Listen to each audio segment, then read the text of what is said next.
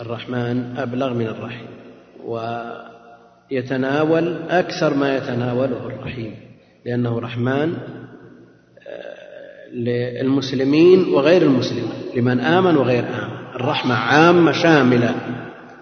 وأما الرحيم فقوله جل وعلا وكان بالمؤمنين رحيما تدل على أنه آه، أن هذه الرحمة خاصة بالمؤمنين.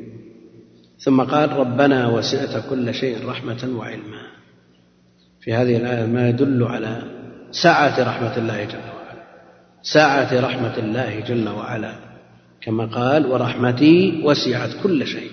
بحيث استشرف لها إبليس. لكن لما جاء بعدها ورحمتي وسعت كل شيء فسأكتبها. لمن؟ آه. نعم. ليست لكل أحد. نعم واسعة رحمته واسعة وفضله واسع وكرمه وجود ولكن أيضا عذاب شديد. وسيأتي بآيات الغضب والانتقام ما يدل على هذا.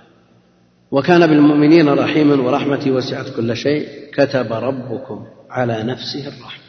كتب يعني ألزم وأوجب على نفسه من غير أن يوجب عليه كما قال جل وعلا يا عبادي إني حرمت الظلم على نفسي. فالذي حرم الظلم على نفسه هو الذي كتب على نفسه الرحمة. كرما منه وجودا.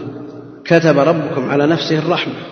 ففي هذا إثبات النفس لله جل وعلا وفيه أيضا آه، الربوبية قبل ذلك والنفس والرحمة. تقدم الكلام على الربوبية في مقدمة الكتاب وكذلك النفس. وقلنا هل تقوم الذات مقام النفس أو لا تقوم في كلام أطلناه في وقته. والرحمة كما تقدم فيه إثبات هذه الصفة لله جل وعلا من غير تعرض لتأويلها ولا تكييفها. وهو الغفور الرحيم. الذين نفوا الرحمة قالوا الأصل أن الرحمة رقة في القلب رقة في القلب. وهذه لا تناسب. هذه لا تناسب الرب جل وعلا لأنها يلزم منها مشابهة المخلوق فتأولوها على إرادة الثواب أو إرادة الإنعام كما يقولون متى وصلوا إلى التأويل؟ بعد أن وقعوا في التشبيه. بعد أن وقعوا في التشبيه. فروا منه إلى التأويل.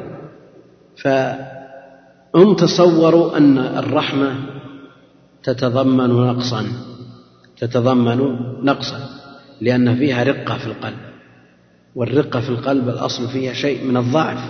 هذا بالنسبة للمخلوق. ولذا ضعف المخلوق لخالقه ورقته وبكاؤه وانكساره بين يديه شرف للمخلوق. وإن كانت في الأصل فيها شيء من الضعف لكن ضعف لمن؟ انكسار بين يدي الجبار جل وعلا. آه، الرحمة هذه وإن كان فيها ما يشعر بالنسبة للمخلوق إلا أنها بالنسبة للخالق متعدية إلى المرحوم. فالراحم متفضل والمرحوم متفضل عليه. وإثبات صفة الرحمة لله جل وعلا من باب إثبات اسم المفعول الذي هو الراحم. فالكمال في الراحم أو في المرحوم في الراحم والمثبت لله جل وعلا الرحمة التي يتعدى نعم التي تتعدى إلى المرحوم. فهذه في الحقيقة صفة كمال ولا تشعر بنقص بأي وجه من الوجوه. يعني هم قلبوا الدعوة قالوا ما دامت الرحمة رقة في القلب وهذا الأصل فيها. كما أن الغضب على ما سيأتي عندهم غليان في الدم يأتي الكلام فيه لكن الرحمة قالوا رقة والرقة ضعف. فكيف يوصف الرب جل وعلا بالضعف لكن هل الرحمة هذه في الراحم وفي المرحوم؟ الضعف في الراحم ولا في المرحوم؟ المرحوم. والراحم هو الذي تفضل على المرحوم فهي صفة كمال بالنسبة للراحم وإن كانت بالنسبة للمرحوم تشعر بشيء من نقص والله جل وعلا راحم وهو أرحم الراحمين. هم في الأول شبهوا ثم تأولوا. ووقعوا ووقعوا في التعطيل. لأن من لازم نفي الصفة تعطيلها. ولو ولو أولوها ولو أولوها على غير ما ثبت عن الله وعن الرسول عليه الصلاة والسلام. يعني باعتبار ما كان. هو باعتبار ما كان مشبه. وأيضا استصحاب هذه الصورة في ذهنه تشبيه. لا المعطل يعبد عدما والمشبه يعبد صنما. وهذا يمكن يأتي مع مع استكمال الآيات والأحاديث إن شاء الله تعالى. يعني يعني ما أثبته غير ما أثبته الله لنفسه. يعني ما أثبته مما يشابه المخلوق غير ما أثبته الله جل وعلا لنفسه. فهو معطل لما جاء في النصوص مثبت وموغل في إثبات غير ما جاء في النصوص. نعم من هذه الحيثية. وهو الغفور الرحيم فالله خير حافظا وهو أرحم الراحمين. فيه أيضا وصف الله جل وعلا بأنه هو الحافظ وهو الذي يكلأ عباده ويحفظهم وهو أرحم الراحمين. في, في ذلك إثبات صفة الرحمة لله جل وعلا ويدل على أن هذه الصفة تثبت لغيره يدل على ذلك الجمع. المخلوق فيه رحمة والخالق فيه رحمة. رحمة الخالق تختلف عن رحمة المخلوق. لكل ما يليق به. فالله جل وعلا أرحم الراحمين يدل على أن هناك من فيه رحمة. والرحمة مطلوبة بين الخلق. الراحمون يرحمهم الرحمن فهي صفة مطلوبة. هذه الرحمة التي جعلها الله تعالى في قلوب العباد يتراحمون بها وهي جزء من مئة جزء وبها يتراحم الناس وهي صفة كمال بالنسبة للمخلوق وبالنسبة للخالق من باب أولى فهو أرحم الراحمين. وإذا أثبتنا للرحمن رحمة وأثبتنا للمخلوق رحمة كان لكل منهما ما يخصه كما أن على ما سيأتي في الوجه يقول ابن خزيمة في في كتاب التوحيد له الله جل وعلا أثبت له الوجه وللمخلوق وجه ولكل واحد من المخلوقات وجه للإنسان وجه وللبعير وجه وللجرادة وجه وللخنزير وجه وللكلب وجه وللحمار وجه. فهل تتشابه هذه الوجوه؟ مع اشتراكها بأنها كلها محدثة مخلوقة هل تتشابه؟ فإذا كان هذا القدر الكبير من التفاوت بين ما يجمعه الخلق والإيجاد والإحداث فكيف آه، يقع التشابه بين الخالق والمخلوق؟ وهو أرحم الراحمين وقوله رضي الله عنه ورضوا عنه. رضي الله عنه ورضوا عنه. يعني مثل ما تقدم يحبهم ويحبونه. فكما أنهم يفعلون ما يقتضي حبه إياهم لا بد من أن يحبوه ويطيعوه. فكذلك رضي الله عنهم ورضوا عنه. فإذا أردت أن يرضى الله جل وعلا عنك فارض عنه بفعل ما طلبه منك مخلصا فيه متبعا. رضي الله عنهم ورضوا عنه. رضي عنهم وحينئذ وفقهم لعبادته فرضوا عنه وارتاحوا لعبادته في الدنيا ورضوا بثوابه في الآخرة وفي هذا إثبات صفة الرضا لله جل وعلا وإثباتها للمخلوق ولا قدر مشترك بين الصفتين. فللمخلوق فللخالق ما يخصه وللمخلوق ما يخصه. إذا كانت المخلوقات تتفاوت تفاوتا كبيرا يعني إذا إذا نظرنا إلى المخلوقات أنفسها لا سيما ما يقع من أمور الدنيا إذا قورن بأمور الآخرة لا مناسبة ولا مقارنة بينهم. لو نظرت إلى الرمان في الدنيا والرمان في الآخرة. يقول ابن عباس ليس في الدنيا مما في الجنة إلا الأسمى فإذا كان فيها ما لا عين رأت ولا أذن سمعت ولا خاطر على قلب بشر. يعني تتصور أن الرمانة التي في الدنيا هي المنصوص عليها في القرآن؟ في الجنة؟ أبدا. وإذا كان هذا في المخلوقات فكيف بالتفاوت بين الخالق والمخلوق؟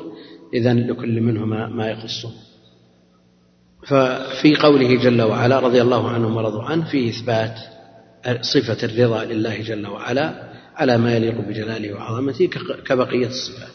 وقوله ومن يقتل مؤمنا متعمدا فجزاؤه جهنم. نسأل الله السلامة والعافية.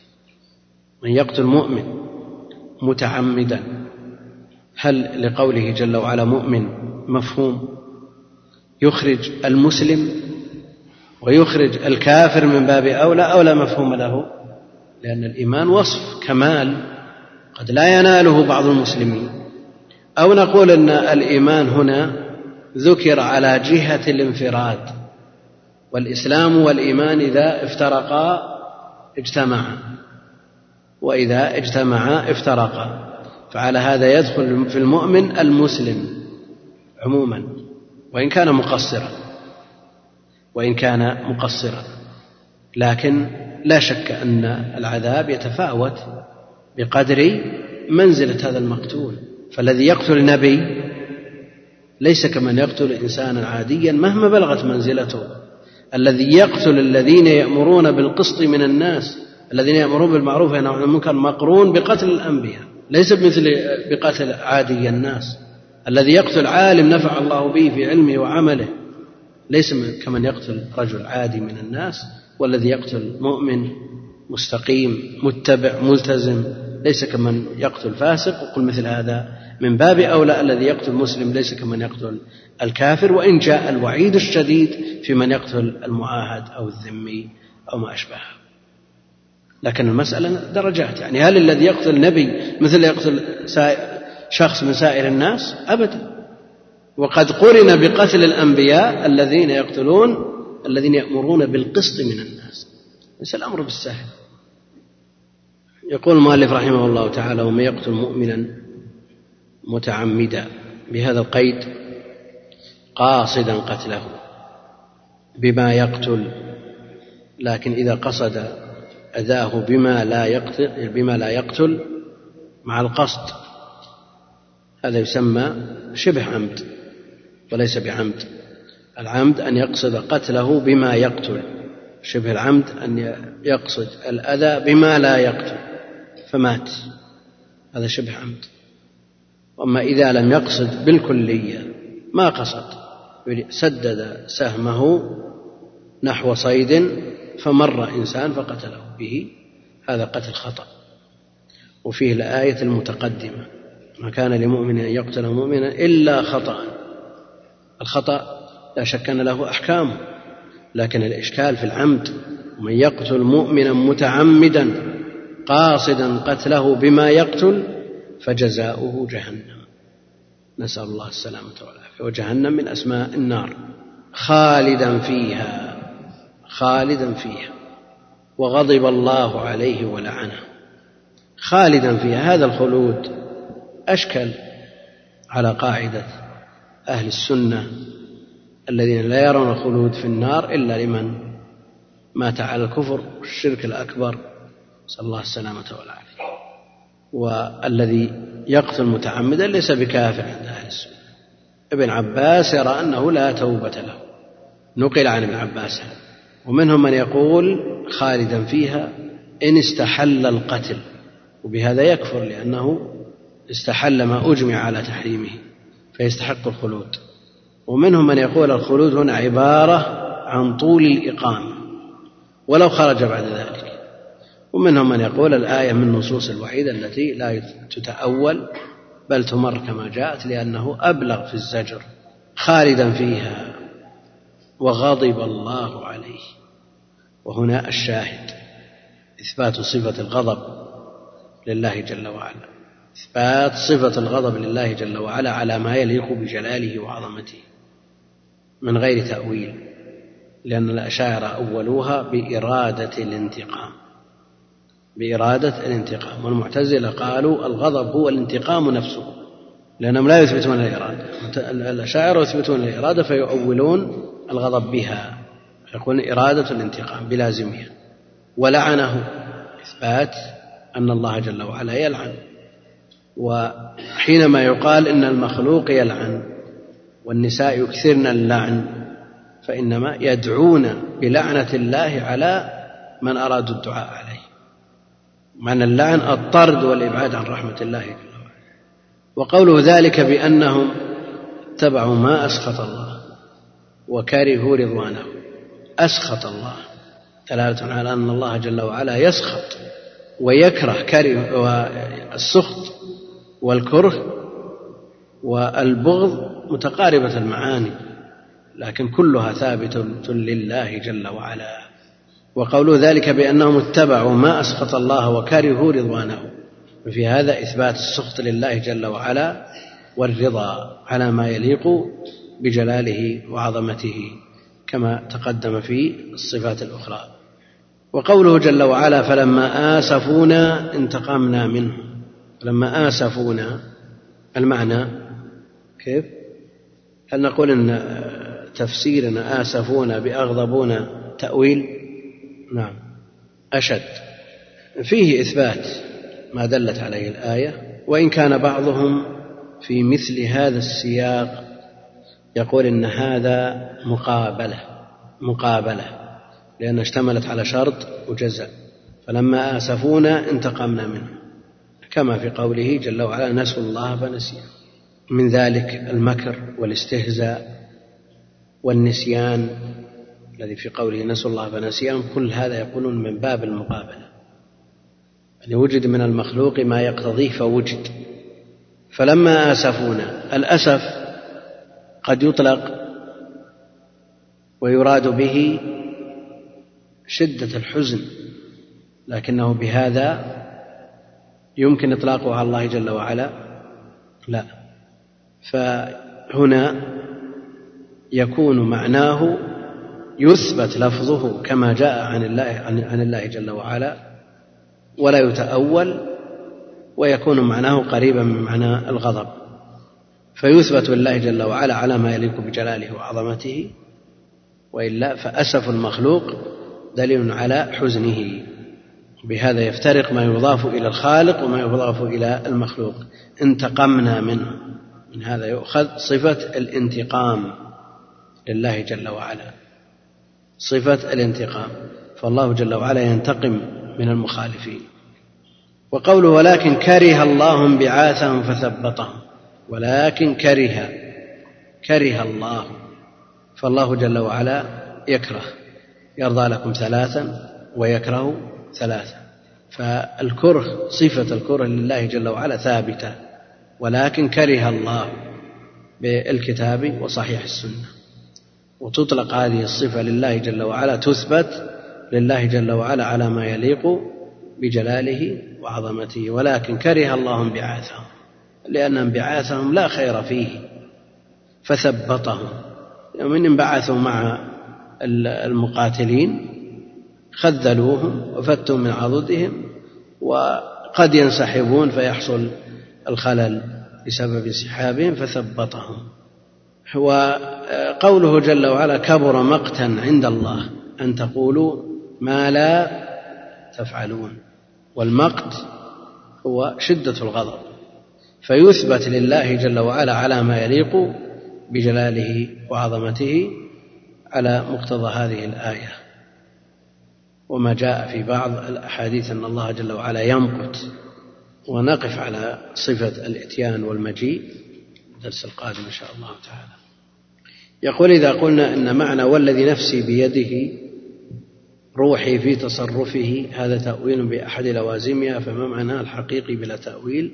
المعنى المعنى الحقيقي أن اليد تثبت لله جل وعلا على ما يليق بجلاله وعظمته والنفس تضاف للمخلوق كما أن الله جل وعلا أثبت له نفسا. ونفس المخلوق هي روحه. يعني تأويل نفس المخلوق بالروح. يعني لو قال أن الإنسان معنى القسم هذا والله الذي روحي بيده. ما فيه إشكال. فالأرواح بيد الله جل وعلا. يقبضها متى شاء. يقول لماذا كان الاستثناء منقطعا في قوله غير محل الصيد؟ لأن الصيد مستثنى من بهيمة الأنعام.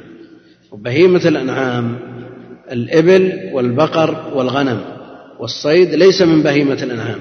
ودام ما دام استثني من غير جنسه صار الاستثناء منقطعا. الاستثناء منقطعا. لو قلت قام القوم إلا زيدا استثناء منقطع متصل لأن المستثنى من جنس المستثنى منه.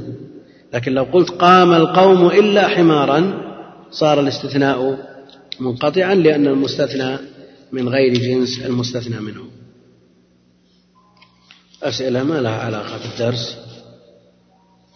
هذا يقول ما رأيكم في القول بأن التواب أفضل من التائب وذلك لأنه لا يلزم من وقوع التوبة حصول الذنب فضلا عن أن النبي صلى الله عليه وسلم يستغفر كل يوم مئة مرة ومعلوم عصمة الأنبياء وكذلك صيغة أفعل التفضيل. الذي يكثر التوبة توبة واجبة. توبوا إلى الله جميعا فهي واجبة. فالذي يكثر منها مع قلة ذنوبه لا شك أنه أفضل ممن يكثرها مع كثرة يكثر منها مع كثرة ذنوبه. فضلا عن من لا يأتي بها إلا نادرا فيكون تائب وليس بتواب. وعلى كل حال إذا كان مرد كثرة التوبة حتى حتى استحق صفة المبالغة ناشئ عن كثرة الذنوب فليس في هذا مزية على غيره بل الذي لا يكثر من الذنوب أفضل منه بلا شك. وإن كان مردها إلى اتهام النفس والإقلاع عن مخالفة الأولى عما هو خلاف الأولى فضلا عن الذنوب المحققة من المعاصي وغيرها لا شك أن مثل هذا أفضل من التائب. يقول هل من لازم إثبات الصفة إثبات الاسم؟ المقرر عند أهل العلم أن دائرة الأسماء أضيق من دائرة الصفات. دائرة الصفات أضيق من دائرة الإخبار. الإخبار لا يؤخذ منه صفة والصفة لا يؤخذ منها اسم بينما الاسم يشتق منه صفة ويخبر عنه بل يخبر به. يقول هذا أيضا السؤال عن حكم من أتى ساحرا لعمل سحر أو لمجرد الفضول فهل يكون بفعله هذا كافرا الكفر الأكبر المخرج من الملة أو هناك تفصيل إن صدقه بما يقول فقد كفر. وإن لم يصدقه مجرد إتيان ولم يصدقه هذا لا تقبل صلاته أربعين يوما. يقول هذا كرر ثلاث مرات أو أربع. يقول نحن دخلنا في دورة نحو في دورة نحو عند شيخ متمكن مجاز من قبل كبار المشايخ. في النحو. وتبين لنا بعد ذلك أنه أشعري معتقد. فهل تنصحوننا أن نكمل معه هذه الدورة ونخرج على كل حال إذا كان يوجد في البلد غيره ممن هو أسلم منه في المعتقد فالعلم دين. فانظر عمن تأخذ دينك. ولو كان نحو ولو كان تاريخ ولو كان أي علم من العلوم. فالعلم دين. فانظر عمن تأخذ دينك. إذا لم يوجد في البلد غيره إذا لم يوجد غيره في البلد فلا مانع من أن تأخذ عنه العلم وتكون على حذر في الأمور التي خالف فيها أهل مذهبه مما يمر عليك من أمثلة وتطبيقات. السلام عليكم ورحمة الله وبركاته. يقول هذا لم أفهم قولكم في قوله تعالى فلما أسفونا رجعت إلى كتب التفسير فوجدت أن معناها أغضبونا أو أسخطونا ذكر ذلك البغوي والشوكاني وغيرهم. وقال ابن منظور في اللسان الأسف المبالغة في الحزن والغضب. فما رأيكم في معنى هذه الصفة التي ذكر ابن منظور؟ هل تثبت لله معنى المبالغة في الحزن والغضب أم أم أحدهما؟ الأسف جاء بمعنى المبالغة في الحزن. يا أسف على يوسف. جاءت بمعنى المبالغة في الحزن وجاءت بمعنى الغضب. كلا المعنيين ثابت في لغة العرب ومعروف وله ما يدل عليهم من أقوالهم وأشعارهم. لكن المثبت لله جل وعلا ما دلت عليه النصوص ما دلت النصوص على إثباته وهو الغضب. أما الأسف فلا يوجد ما يدل على نسبته لله جل وعلا والكلمة الواحدة تحتمل أكثر من معنى كما أن اليد على ما سيأتي في لغة العرب تأتي بمعنى الجارحة وتأتي بمعنى النعمة وتأتي بمعنى القوة لكن ما يثبت لله جل وعلا إلا ما يليق به عز وجل. سبق أن تقرر أننا لا نثبت شيئا من الصفات إلا ما ورد به نص من كتابه أو سنة رسوله صلى الله عليه وسلم فكيف نقرر ذلك بإثبات صفات الله تعالى بقياس الأولى؟ مقرر عند أهل السنة والجماعة وكرر شيخ الإسلام ابن تيمية وغيره أن ما ثبت للمخلوق من كمال فالخالق أولى به. شريطة أن يكون كمال في حق الخالق. شريطة أن يكون كمال. يقول ما درجة حديث أعوذ بالله العظيم وجهه الكريم وسلطانه القديم حديث الخروج إلى المسجد؟ أما حديث أعوذ بنور وجهك الذي يذكر في كتب السيرة هذا مضاعف عند أهل العلم أما أعوذ بالله العظيم بوجهه الكريم الحديث الخروج إلى المسجد هو نعم وسلطانه القديم من الشيطان الرجيم اللهم إني أعوذ بك أن أضل أو أضل إلى آخره. حديث الخروج إلى المسجد حسن إن شاء الله لا بأس به. نعم. الحمد لله رب العالمين صلى الله وسلم على نبينا محمد وعلى آله وصحبه أجمعين أما بعد. قد قال المؤلف رحمه الله تعالى وقوله بسم الله الرحمن الرحيم وقوله ربنا وسعت كل شيء رحمة وعلما وقوله وكان بالمؤمنين رحيما وقوله ورحمتي وسعت كل شيء وقوله كتب ربكم على نفسه الرحمة وقوله وهو الغفور الرحيم وقوله فالله خير حافظا وهو أرحم الراحمين وقوله رضي الله عنهم ورضوا عنه وقوله ومن يقتل مؤمنا متعمدا فجزاؤه جهنم خالدا فيها وغضب الله عليه ولعنه. وقوله ذلك بأنهم اتبعوا ما أسقط الله وكرهوا رضوانه. وقوله فلما آسفونا انتقمنا منهم. وقوله ولكن كره الله انبعاثهم فثبطهم. وقوله كبر مقتا عند الله أن تقولوا ما لا تفعلون. هذه الآيات شرحت في الدرس الماضي. هذه تكلمنا عليها في الدرس الماضي. وقفنا على هل ينظرون؟ نعم. وقوله هل ينظرون إلا أن يأتيهم الله في ظلل من الغمام والملائكة وقضي الأمر. وقوله هل, هل ينظرون إلا أن تأتيهم الملائكة أو يأتي ربك أو يأتي بعض آيات ربك. وقوله كلا إذا دكت الأرض دكا دكا وجاء ربك والملك صفا صفا. وقوله ويوم تشقق السماء بالغمام ونزل الملائكة تنزيلا. وقوله ويبقى وجه ربك ذو الجلال والإكرام. وقوله كل شيء هالك إلا وجهه. وقوله ما منعك أن تسجد لما خلقت بيدي تسجد. وقوله ما منعك أن تسجد لما خلقت بيدي وقوله وقالت اليهود يد الله مغلولة. غلت أيديهم ولعنوا بما قالوا بل يداه مبسوطتان ينفق كيف يشاء. وقوله الحمد لله رب العالمين وصلى الله وسلم وبارك على عبده ورسوله نبينا محمد وعلى آله وصحبه أجمعين. أما بعد فيقول المؤلف رحمه الله تعالى قول الله جل وعلا هل ينظرون إلا أن يأتيهم الله في ظلل من الغمام والملائكة؟ من الآيات التي تثبت صفة الإتيان لله جل وعلا. هل ينظرون هل هذه استفهام إنكاري؟ معناها النفي.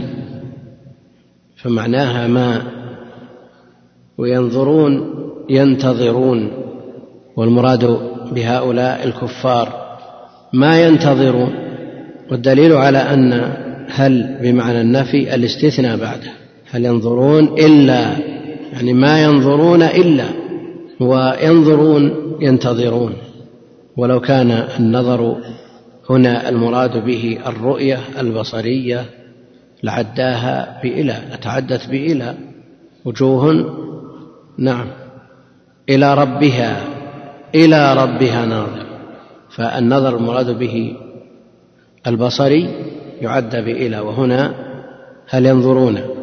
إذا قلنا معناها ينتظرون والاستثناء من أعم الأحوال من أعم الأشياء. هل ينتظرون شيئا؟ هل ينتظرون شيئا؟ إلا ما استثني. إلا أن يأتيهم الله في ظلل من الغمام والملائكة.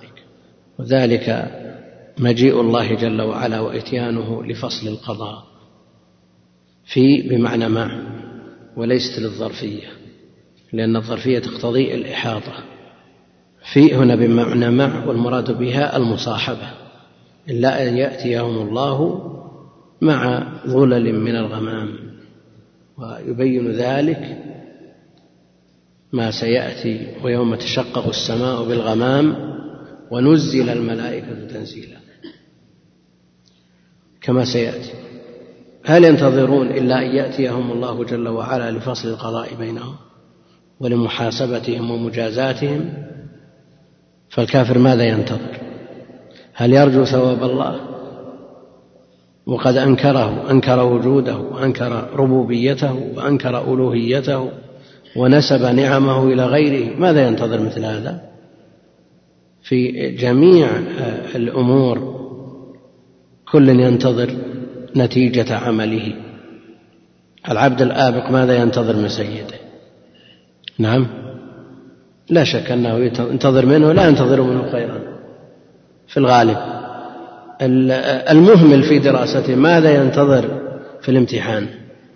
المهمل الذي لا يذاكر فكل ينتظر نتيجة عمله. المؤمن الموحد العامل التقي هذا ينتظر ثواب الله جل وعلا وإكرامه وإنعامه عليه ورحمته له ومغفرته وستر ذنوبه. هذا ما ينتظره المسلم المؤمن الموحد. أما الكافر ماذا ينتظر؟ وقد حرم الله عليه الجنة. وإذا حرم الله عليه الجنة فما, فما, فما يكون مأواه؟ مأواه النار. نسأل الله السلامة والعافية. هل ينظرون إلا أن يأتيهم الله في ظلل من الغمام؟ والمراد به السحاب ويخصون به السحاب الأبيض. والملائكة تأتي مصاحبة. الملائكة لتنفذ أمر الله جل وعلا في هؤلاء. خذوه فغلوه ثم الجحيم صلوا. هذا جزاء. وقضي الأمر نفذ أمر الله جل وعلا وحكمه الذي لا يتغير ولا يتبدل. وقوله هل ينظرون؟ مثل سابقتها إلا أن تأتيهم الملائكة يعني لقبض أرواحهم. أو يأتي ربك لفصل القضاء كما في الآية السابقة أو يأتي بعض آيات ربك. فسرها النبي صلى الله عليه وسلم بطلوع الشمس من مغربها. أو هذه للترتيب أو هذه لأي شيء ما معناها؟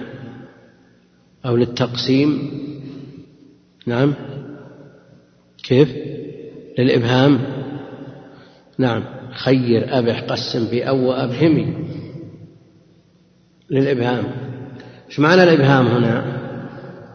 أنه على الكافر أن يكون حذرا والحذر أيضا مطلوب من المسلم لأنه ما دامت روحه في جسده على خطر. لكن الآية في الكفار هل ينتظرون إلا أحد ثلاثة أشياء؟ إلا أن تأتيهم الملائكة لقبض أرواحهم وحينئذ يفوت الفوت ما عاد يمديهم يفعلوا شيئا ينجون به من عذاب الله جل وعلا. إذا قبضت أرواحهم انتهى كل شيء. إذا بلغت الروح حلقوم انتهى كل شيء. أو يأتي ربك لفصل القضاء كما جاء في الآية السابقة. أو يأتي بعض آيات ربك. وهو طلوع الشمس من مغربها. وهي آية عظيمة حد فاصل. بين الوقت الذي تقبل فيه التوبة والوقت الذي لا تقبل فيه الرجعة. إذا طلعت الشمس من مغربها انتهى. لا ينفع نفسا الإيمان. فما الذي ينتظره؟ الكافر. وقل مثل هذا في المفرط من المسلمين. ما ينتظر إلا أن تقبض روحه على معصيته أو يأتي بعد قبض روحه الرب جل وعلا لفصل القضاء أو تطلع الشمس من مغربها. وحينئذ لا ينفعه توبته. وإن كان مسلما لكن عنده شيء من التفريط من مات وهو على معصيته ما مصيره مات على المعصية. والمعصية دون الشرك أما إذا كان بالشرك أو بالنفاق الأكبر نسأل الله السلامة والعافية فمآله النار خالد مخلدا فيها أما ما دون الشرك مات وهو يباشر الفاحشة مثلا. أو مات وهو يعاقر الخمر نسأل الله السلامة والعافية. أو مات على أي معصية من المعاصي خطر لأن المعاصي تجر إلى ما قبلها. يعني مما قيل في قول الله جل وعلا ومن يقتل مؤمنا متعمدا فجزاؤه جهنم خالدا فيها. الخلود هنا إيش سبب؟ ما سببه؟ قالوا لأن هذه المعصية الجريمة العظيمة تجر إلى ما يقتضي الخلود. ففي التحذير من هذه الجريمة الكبرى جريمة الكبرى جريمة كبيرة جدا. موبقة من الموبقات ولا يزال المسلم في وسحة من دينه حتى حتى يصيب دما ما لم يصب دما حراما. هذه الجريمة تجره إلى ما يقتضي الخلود وضربت عليهم الذلة والمسكنة ذلك بأنهم إيش؟ كانوا يكفرون بآيات الله. ويقتلون. نعم. ذلك بما عصوا وكانوا يعتدون. أول الأمر عصيان وعدوان ثم بعد ذلك كفروا وقتلوا الأنبياء. فجرتهم المعاصي إلى هذه الموبقة التي ضرب عليهم بسببها الذل والمسكنة في الدنيا والعذاب الأليم في الآخرة. نسأل الله السلامة والعافية. فهنا الخلود كما يقول بعض أهل العلم ليس لهذه المعصية. وهذه المعصية وإن كانت كبيرة وموبقة من الموبقات وفاعله على خطر عظيم حتى قال ابن عباس أنه لا توبة له. وهذا صحيح عن ابن عباس يعني أنه لا يوفق للتوبة أنه لا يوفق للتوبة في الغالب. مثل هذا وقد يتوب الله عليه فيمحو أثر هذه المعصية. فمما قيل في معناها لأن الخلود مشكل على مذهب أهل السنة والجماعة وهذا أشرنا إليه سابقا. أشرنا إليه سابقا. الخلود سببه ما يقتضي الخلود وهو الكفر مثلا. الكفر له أسباب له مقدمات. تساهل ثم تهاون بالمكروهات ثم المحرمات ثم الموبقات ثم هذه تجره إلى أن يكفر فيقتضي حكمه الخلود في النار. نسأل الله السلامة والعافية. ذلك بما عصوا وكانوا يعتدون. العصيان والعديان جرهم إلى أن كفروا وقتلوا الأنبياء. ثم بعد ذلك النتيجة في الدنيا والآخرة ما سمعته.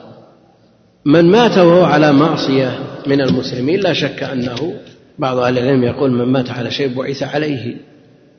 لكن ماذا عن مات عمن مات على معصية بسبب يقتضي أو ذكر له فيه الشهادة هو على معصية. قوم يشربون الخمر ويزاولون الفاحشة في بيت سقط عليهم البيت. ماذا يقال في مثل هذا؟ ماذا يقال في مثل هذا؟ هذا هذا كل الذنوب على هذه بهذه الشاكلة ما لم يصل إلى حد الكفر كله تحت المشيئة ويغفر ما دون ذلك لمن يشاء. لكن هل هذا الهدم وما جاء في الهدم أنه شهادة؟ نعم. الآن افترض أن الناس في المسجد يصلون ثم انهدم عليهم المسجد. شهادة ولا مو بشهادة نعم. الغريق شهيد والهديم شهيد وما أشبه لكن ماذا عما لو انهدم عليهم البيت أو غرقوا وهم يزاولون معصية؟ الهدم سبب. سبب. فإذا وجد ما يمنع من نفوذ هذا السبب لم يترتب عليه أثر. هذا قول الجمهور. فمثل هؤلاء لا يستحقون الشهادة. لكن ذكر ابن العربي في عارضة الأحوذي أن عليهم معصيتهم ولهم شهادتهم. لكن هذا في شيء من من التساهل بهذه المنكرات من جهة. والأمر الثاني أنهم جاءوا بما يمنع الشهادة بالنسبة لهم. لأنهم في آن واحد والجهة غير منفكة. في آن واحد في وقت واحد في ظرف واحد زاولوا ما يقتضي العذاب وما يقتضي الرحمة. أو يأتي ربك يعني فصل القضاء أو يأتي بعض آيات ربك. فسرها النبي صلى الله عليه وسلم بطلوع الشمس من مغربها. وهناك ثلاث آيات إذا وجدت لا تنفع التوبة. الدجال والدابة وطلوع الشمس من مغربها. ثلاث آيات كما في الصحيح صحيح مسلم. الدجال والدابة وطلوع الشمس من مغربها. لا ينفع نفسا إيمان ولا ينفع توبة بعد ظهور إحدى هذه الآيات الثلاث. قلنا أولهن الدجال ما الفائدة من طلوع الشمس من مغربها؟ نعم. الكلام في اقتران هذا الحكم بالثلاث كلام طويل لأهل العلم وفيه إشكال.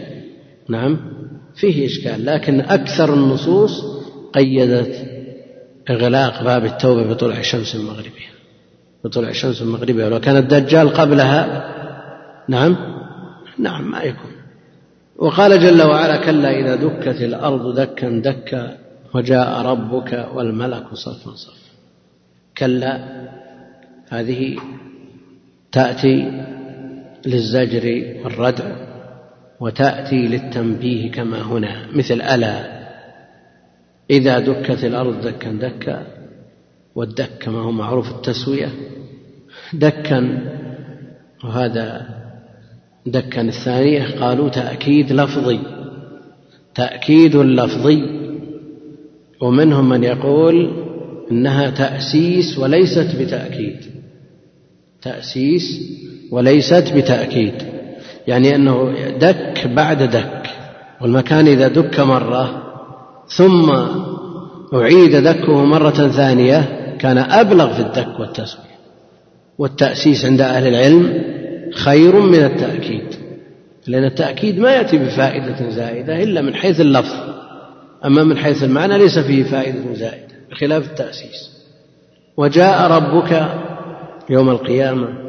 والملك من الملك هذا؟ جبريل.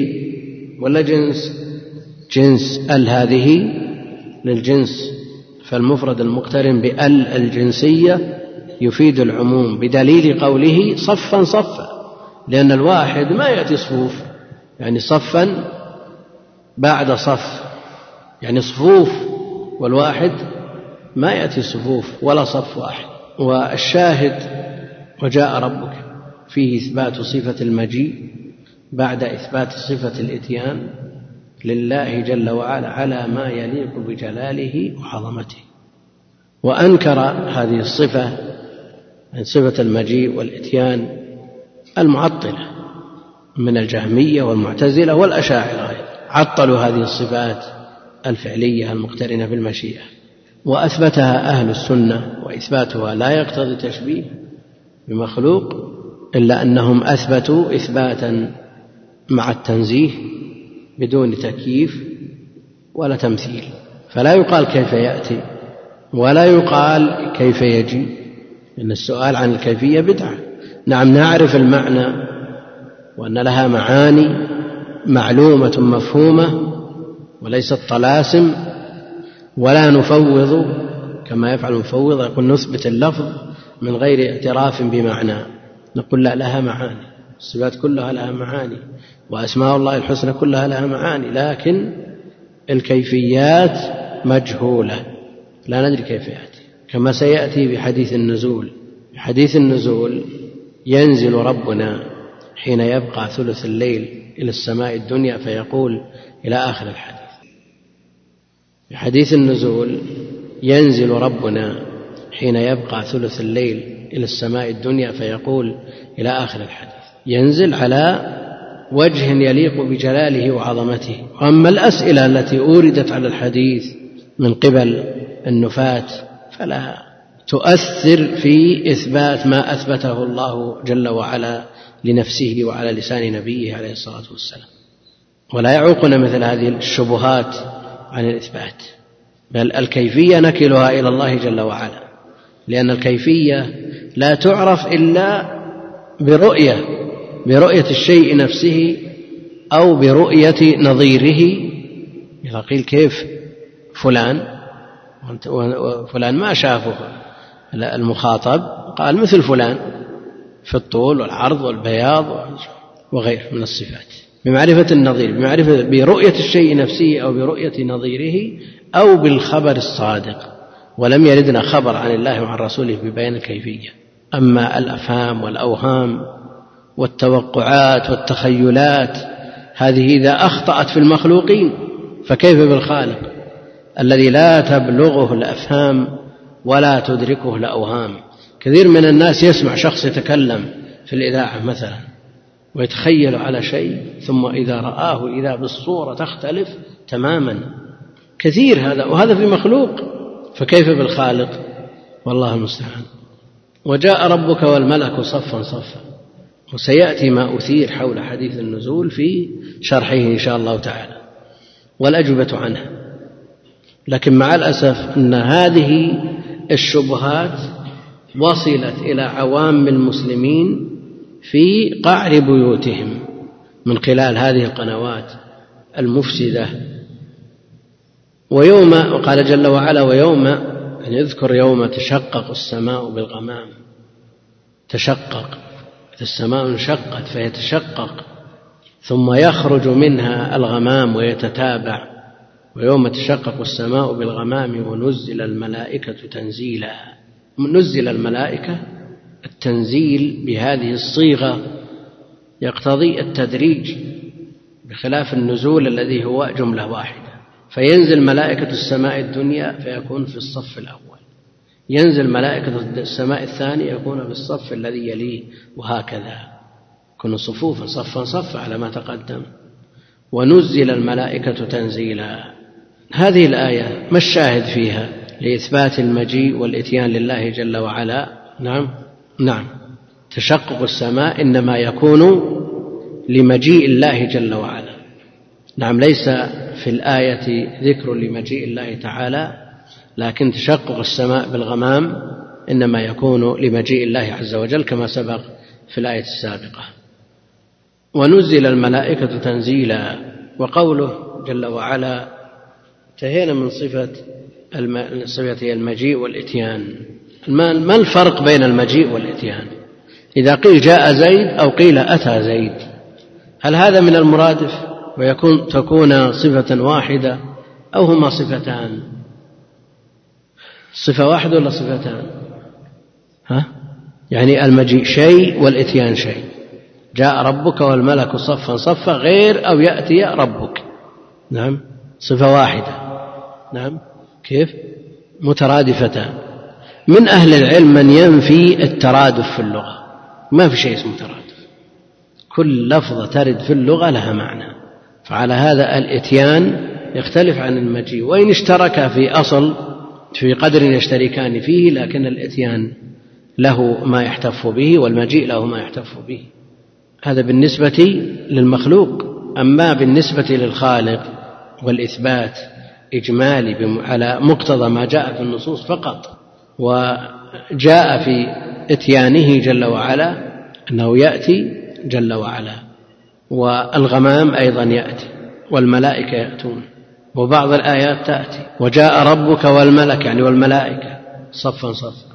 فالذي يظهر أن المجيء والإتيان بالنسبة لصفة الخالق على ما بلغنا وأما ما لم يبلغنا فلا ندركه. لا يمكن أن ندركه ما لم يبلغنا بخبر صحيح. الذي يظهر أنهما مترادفان. بدليل أن السياق واحد في الآيات. وأما بالنسبة لما في لغة العرب فقد يوجد هناك فروق. إذا قيل جاء زيد أو أتى زيد يمكن بينهما فرق في دقيق في لغة العرب. قد يدركه بعض الناس وقد لا يدركه آخرون. وموضوعه كتاب الفروق اللغوية بهلال العسكري.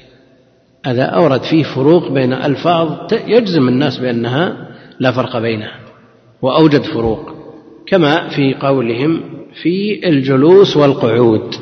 الجلوس والقعود. وفي القاموس الجلوس القعود. الجلوس القعود. وقيل الجلوس من قيام والقعود من غيره يعني من اضطجاع. الجلوس من قيام والقعود من غيره يعني من اضطجاع مثلا. مضطجع فقعد لكن ماذا عن متكئ فجلس وليس من قيام؟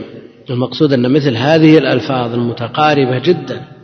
ينفي بعضهم الاختلاف بينها وأنها مترادفة من كل وجه كما قالوا في الجلوس هو القعود. ومنهم من يقول لا لا ترادف في اللغة فلا بد أن يوجد فرق بين الجلوس والقعود فقالوا ما قال. لكن يرد عليهم بعض الأحاديث يرد عليهم بعض الأحاديث. إذا دخل أحدكم المسجد فلا يجلس حتى يصلي ركعتين. طيب لو دخل المسجد فلم يجلس اضطجع مباشرة. ثم قعد مخالف ولا موافق للحديث؟ على القول بعدم الترادف ما ما جلس. والنهي عن الجلوس. والجلوس ما حصل. ولذا يذكرون عن الظاهرية أنه إذا دخل المسجد ولا ولا يريد أن يصلي يضطجع. ينام. وحينئذ لا يقع في مخالفة الحديث. الذي يظهر هنا أن المجيء والإتيان صفة واحدة. وعلى كل حال يراجع مثل كتاب الفروق لينظر ما بين اللفظتين من اختلاف. لا بد من إثباتهم. لا بد من إثباتهم. بعد هذا ما جاء في صفة الوجه لله جل وعلا. في قول الله جل وعلا ويبقى وجه ربك ذو الجلال والإكرام. ويبقى وجه ربك. يعني لا يفنى. لأن قوله جل وعلا ويبقى وجه ربك بعد قوله تعالى كل من عليها فان. ويبقى وجه ربك. يعني لا يفنى. وجه ربك ذو الجلال والإكرام. وجه مضاف وربك رب مضاف إليه والرب مضاف والكاف مضاف إليه وذو وصف للمضاف أو للمضاف إليه. نعم وصف للمضاف الذي هو الوجه بدليل أنه مرفوع. ولو كان وصفا للمضاف إليه لقال ذي ذي الجلال ويبقى وجه ربك ذو والوصف أو التابع عموما المتعقب لمتضايفين.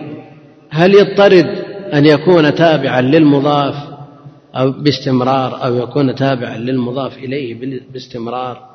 أو مرة يأتي تابع للمضاف ومرة يأتي تابع للمضاف إليه؟ نعم الأخير.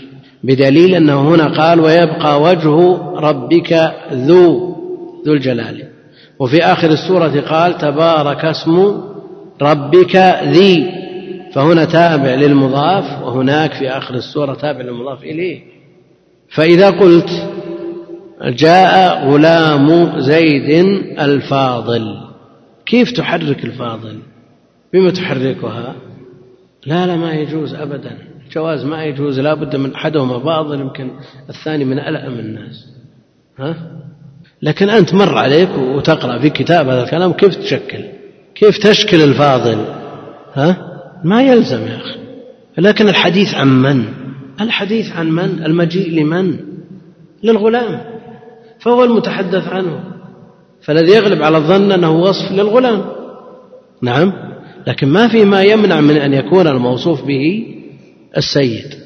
الإعراب بالحروف كما هنا ويبقى وجه ربك ذو تبارك اسم ربك ذي. هذا ما فيه إشكال. لأن الإعراب بالحروف متميز بنفسه ما يحتاج إلى تمييز لكن الإشكال فيما إذا كان الإعراب بالحركات كما مثلنا. وهذا باعتبار أنه ليس فيه قاعدة مضطردة. يشكل على كثير من الناس لكن السياق قد يستدل منه ويستشف منه المراد هل التابع للمضاف أو للمضاف إليه. المقصود أنه عندنا الوصف تابع للمضاف للوجه فالموصوف بكونه آه، ذا الجلال والإكرام هو الوجه لأن المؤولة ويبقى وجه ربك المراد به ذاته. ولو كان المقصود به الذات لكان الوصف لإيش؟ يعني المقصود بالذات من الآية الآن المقصود من الآية الحديث عن الوجه أو عن الذات. عن الوجه لأنه وصف وتميز وصفه بالإعراب بالحروف. فالحديث عن الوجه وعلى هذا يثبت الوجه لله جل وعلا على ما يليق بجلاله وعظمته. هؤلاء يقولون إذا أثبتنا لله وجه شبهناه بالمخلوق لأن المخلوق له وجه. المخلوق له وجه. وذكرنا مرارا قول إمام الأئمة محمد بن إسحاق بن خزيمة في كتابه التوحيد. أنه قال جاءت النصوص بإثبات الوجه لله جل وعلا. وله وجه يليق بجلاله وعظمته لا يشابه وجوه المخلوقين. فإذا كانت وجوه المخلوقين متباينة وجوه المخلوقين متباينة فكيف بالتباين بين الخالق والمخلوق؟ كيف يقال إن وجه الخالق يشبه المخلوق؟ لأن المؤول النافي ما وصل إلى هذه المرحلة التي هي التأويل والنفي إلا بعد أن شبه.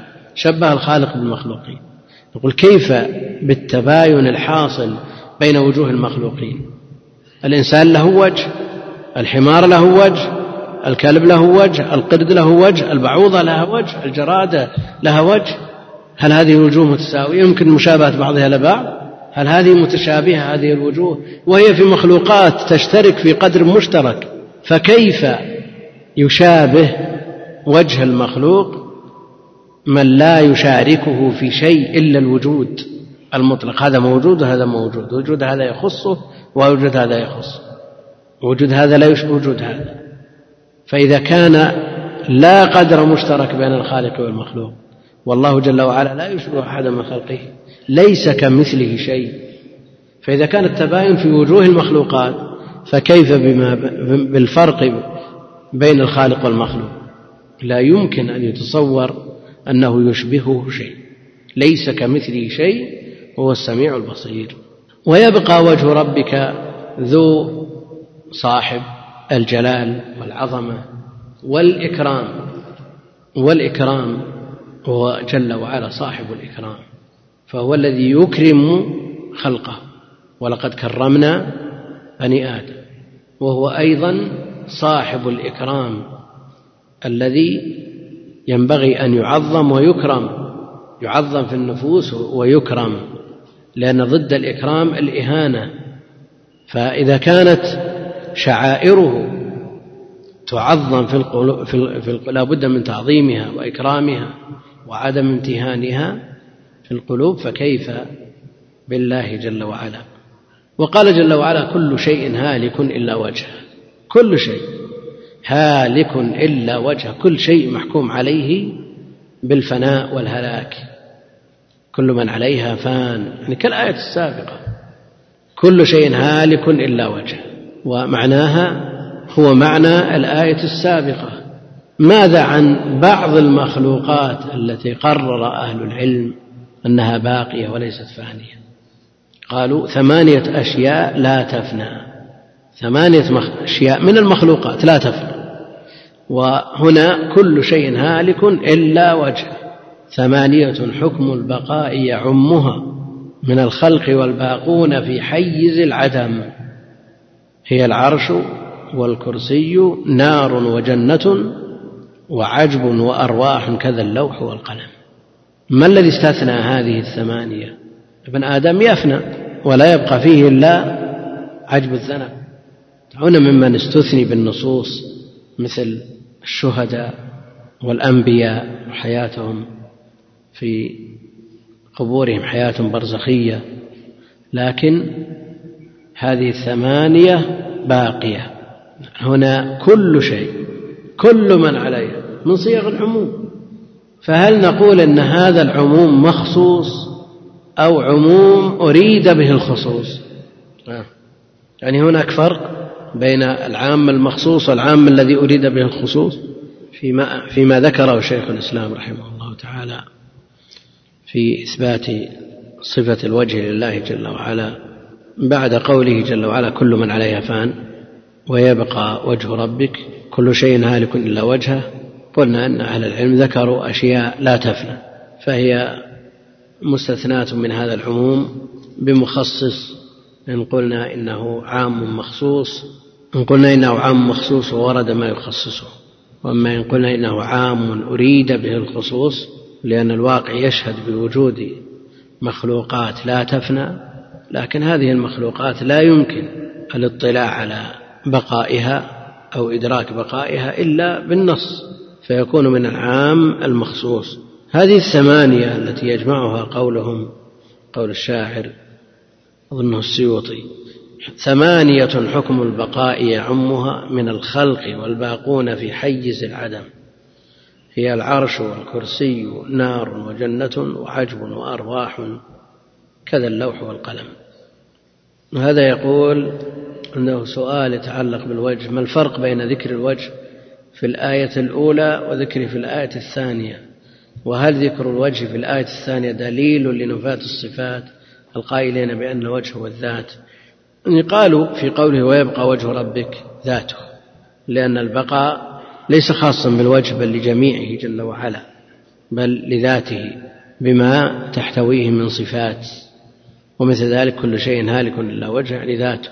كذا قالوا. لكن النص قطعي في إثبات الوجه لله جل وعلا. فلا بد من إثباته ولا يستطيع إنكاره أحد لا المعتزلة ولا الأشاعرة ولا غيرهم. لا يستطيع أن أحد أن يقول أن الوجه لم يثبت في القرآن. كما حاول بعض غلاة الجهمية محو بعض الآيات يمحوها محو من علشان من أجل أن يقول ما ورد هذا في القرآن. نسأل الله السلامة والعافية. يعني إثبات الوجه لا بد منه فإما أن يبقى على لفظه بما يحتمله من معنى يليق بالله جل وعلا كما هو مقتضى سلف هذه الأمة وأئمتها مقتضى قولهم أو يؤول هم أولوا وما الداعي إلى تأويله؟ هل يوافقون على أنه يقتضى التشبيه؟ وعرفنا أن المخلوقات وجوه لا يشابه بعضها بعضا. لا يلزم منه التشبيه. فإذا كان السبب باطلا فالمسبب الناتج عنه أبطل. يعني هل يتصور أن يقول قائل في قوله جل وعلا كل شيء هالك إلا وجهه إذا أثبتنا الوجه أثبتنا له البقاء وحكمنا لما عداه من صفات الله جل وعلا. ما يتعلق بذاته تعالى الله وتبارك أنه يفنى. هل يلزم من هذا هذا؟ لا يلزم من هذا بل إذا بقي الوجه بقي ما عداه والتنصيص على الوجه تنصيص على الوجه لا شك أنه له حكمة بالغة. لو قال ويبقى ربك ما المانع أن يقول ويبقى ربك؟ كل شيء هالك إلا ربك. لو أراد الحديث عن الذات لكنه أراد الحديث عن الوجه والتنصيص عن الوجه. ولذلك وصف الوجه. ما وصف الذات؟ لأنه لو أراد وصف الذات لقال ذي الجلال والإكرام. فلا مستمسك لهذا لأن الوسيلة باطلة. والسبب الذي من أجله فروا من الإثبات باطل.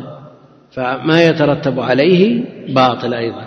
وقوله جل وعلا ما منعك هناك آيات مثل قوله جل وعلا فأينما تولوا فثم وجه الله. هل المراد به الوجه أو الجهة؟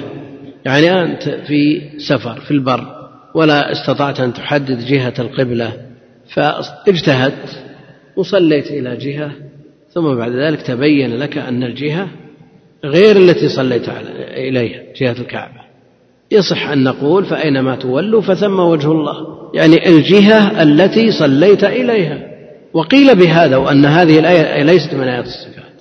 ليست من آيات الصفات عند بعض أهل العلم. لكن ما المانع أن يراد بذلك الوجه الذي أثبته الله جل وعلا لنفسه.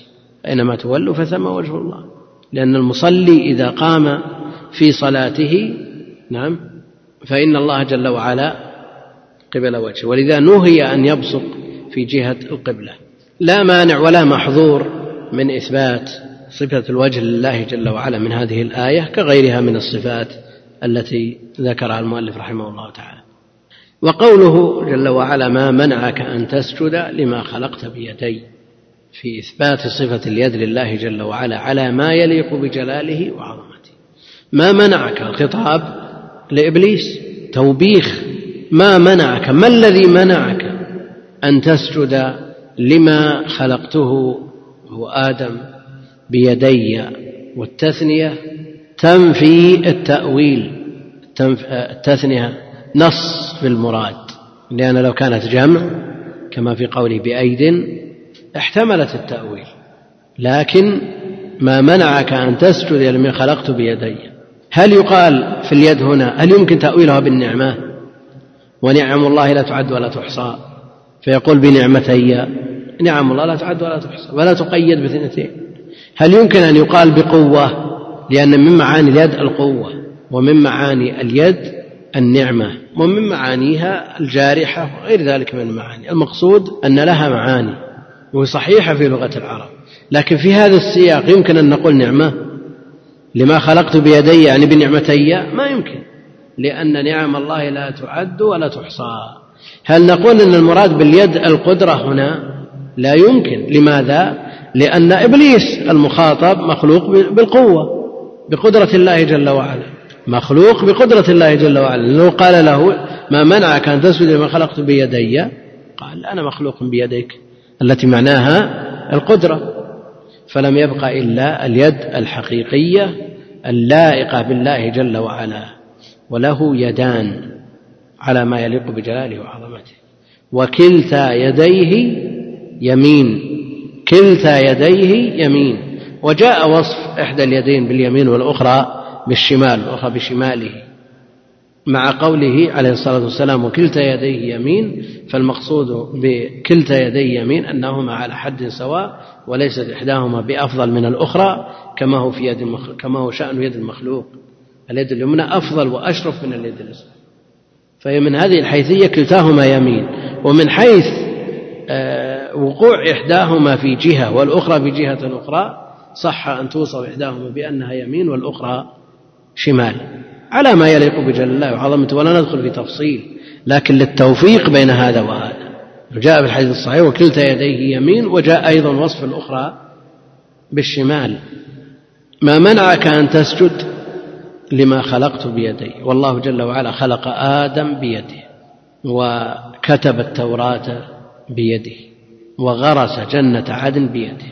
ولا شك أن مثل هذا يدل على شأن شأن عظيم لهذه الأمور التي فعلها الله جل وعلا بيده. ولا يعني أن الله جل وعلا لما كتب التوراة بيده لموسى أن التوراة أفضل من القرآن. الجميع عن التوراة الصحيحة السالمة من التحريف والتبديل من كلام الله جل وعلا. ولا بد من الإيمان بها لأنها من كتبه جل وعلا. يعني التوراة السالمة من التحريف والتبديل. والقرآن أيضا كلامه. لكنه كتب التوراة بيده لأن نزولها جملة. وأما القرآن فنزوله منجم مفرق. على كل حال كون الشيء مفضل من وجه لا يعني التفضيل المطلق. إيش معنى هذا الكلام؟ لما يكون إبراهيم عليه السلام أول من يكسى يوم القيامة هل يعني هذا أنه أفضل من محمد عليه الصلاة والسلام؟ لا. تفضيل من وجه لكن بقيت وجوه كثيرة يفضله ويفوقه محمد عليه الصلاة والسلام فيها. موسى لما يقول النبي عليه الصلاة والسلام أنا أول من تشق عنه الأرض يوم القيامة. ذكر أنه لما يقوم من قبره فإذا موسى آخذ بقائمة العرش فلا أدري هل بعث قبلي أم جوزي بصعقة الطور. يعني ما صعق مع الناس.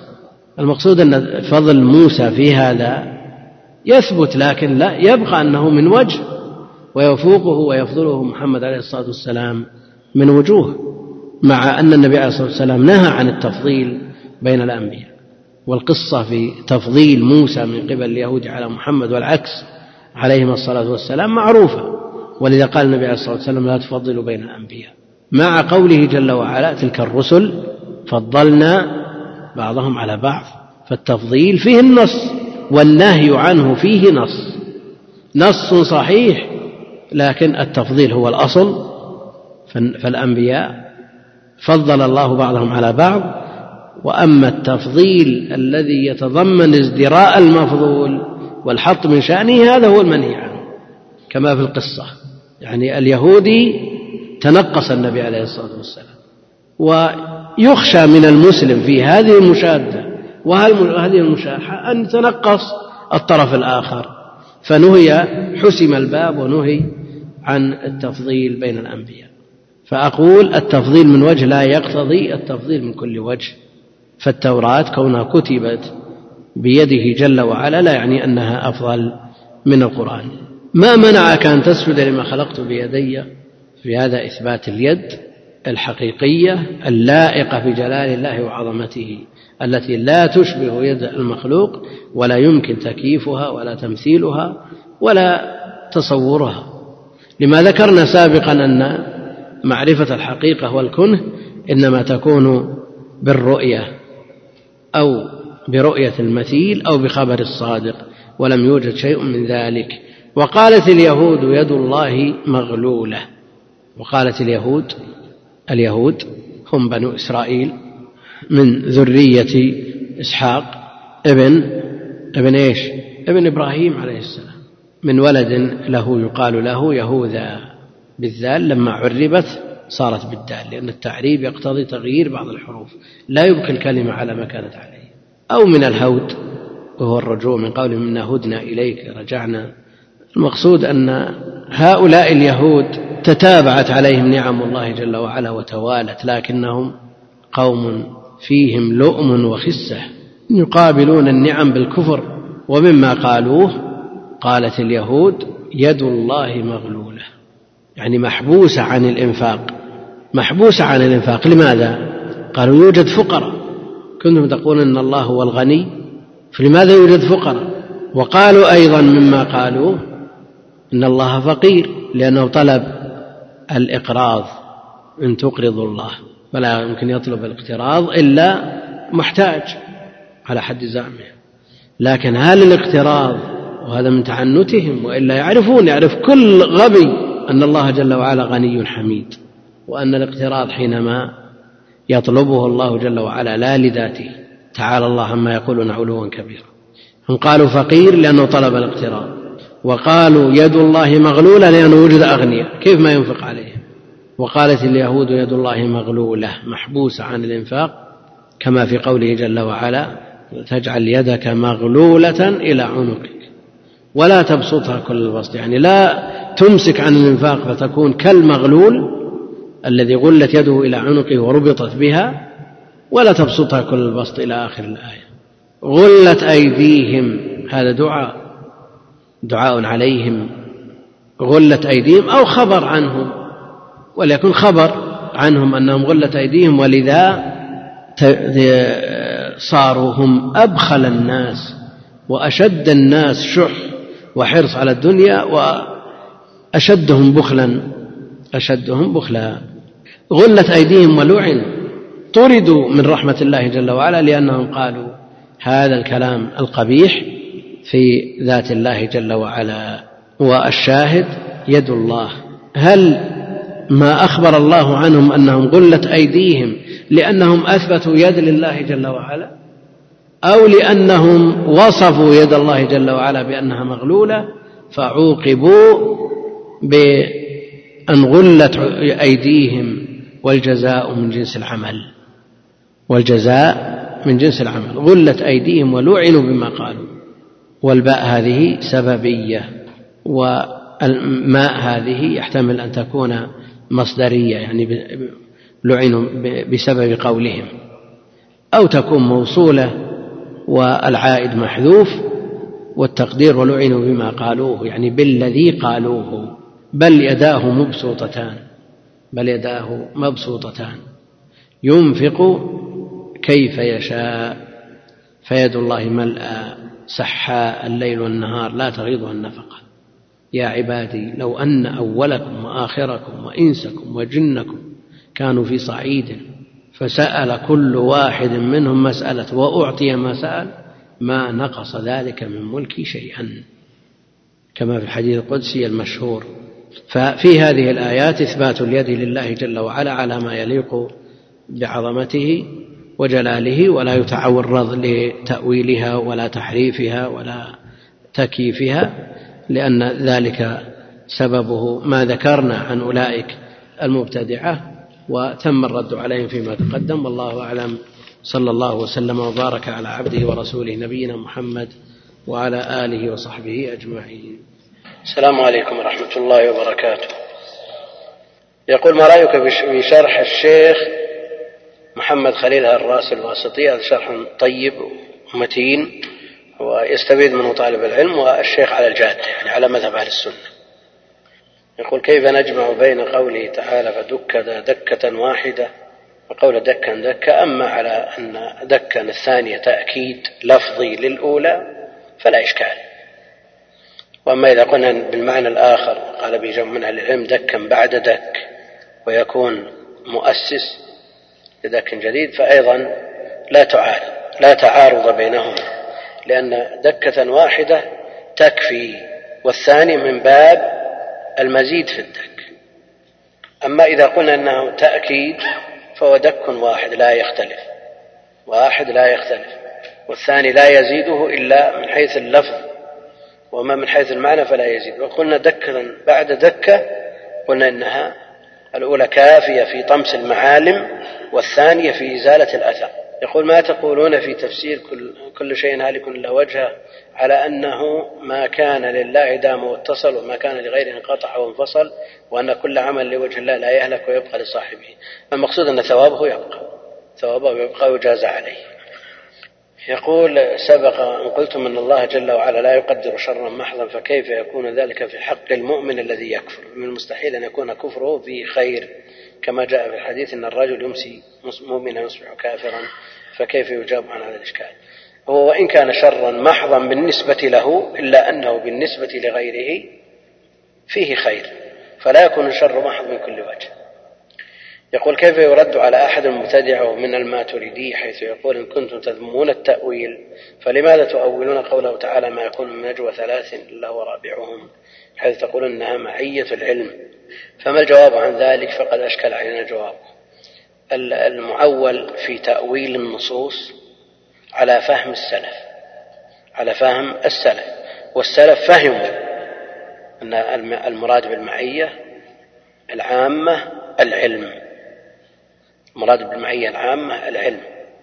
ما دام السلف فهموا ذلك فلا مندوحة من آه، اتباعهم في هذا الفهم.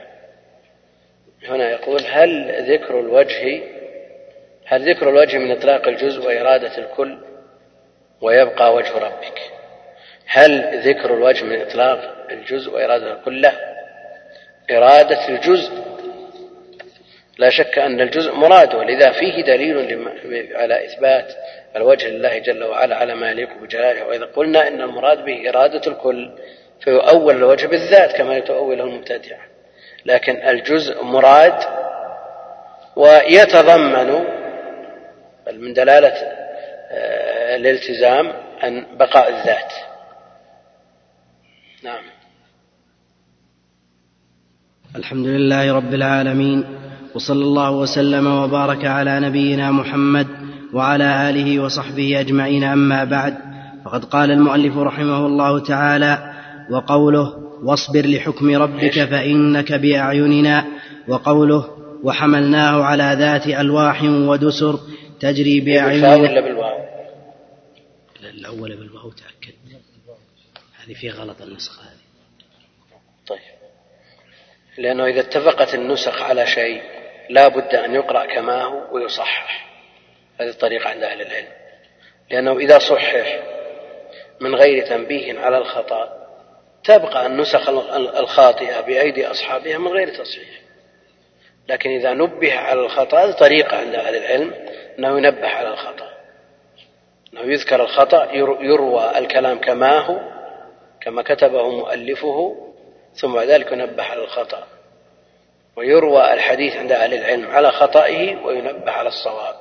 كل هذا من باب أنه إذا ذكر الخطأ ثم صحح يثبت التصحيح في ذهن السامع. يثبت التصحيح في ذهن السامع. ومن الطرائف في هذا الباب أن مسؤولا من المسؤولين أمر الناس أن يطبع له خطابا. يطبع خطاب لجهة ما. فطبع الخطاب فبدلا من أن تكون جيم صارت حاء.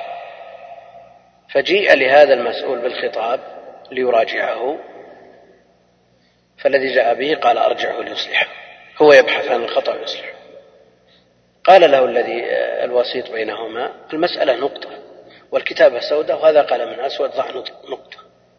تحت الحاء تصير جيم ما صار شيء. قال أرجعه إلى صاحبه إلى الناسخ حتى يصحح بنفسه. فلا يقع في مثل هذا الخطأ مرة ثانية. وش المانع يأخذ القلم ويضع نقطة. ما صار شيء. لكن متى ينتبه إلى خطئه؟ إذا لم تحصل هذه المقاولة اذهب وارجع مرة مرتين إلى أن يكون الناسخ على حذر. في مثل هذه الأمور يعريها أهل العلم عناية تامة. وهناك مباحث في كتب علوم الحديث في رواية الحديث. هل يروى على الصواب أو على الخطأ؟ منهم من يقرر أنه يروى على الخطأ الرواية على الخطأ وينبه على الصواب. هذه هذه مسألة. المسألة أن الأولى هي ما ذكرنا أن الإنسان إذا انتبه للخطأ والصواب رسخ في ذهنه. بينما لو صح من غير أن يعرف الطالب قد لا يرسخ في ذهنه. وإذا صح نسخة من يصح النسخ الأخرى الباقية؟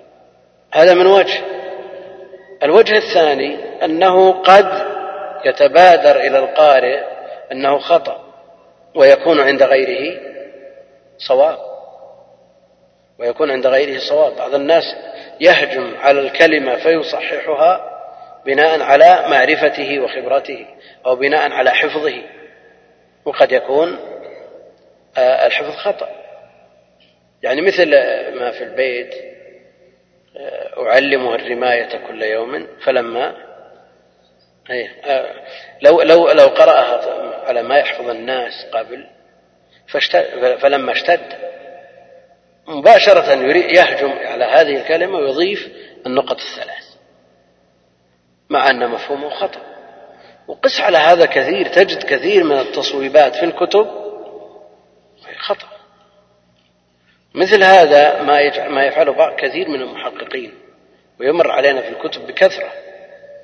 من المحققين يقابل بين النسخ فيثبت ما يراه صوابا في الصلب والخطأ أو المرجوح عنده يضعه في الحاشية.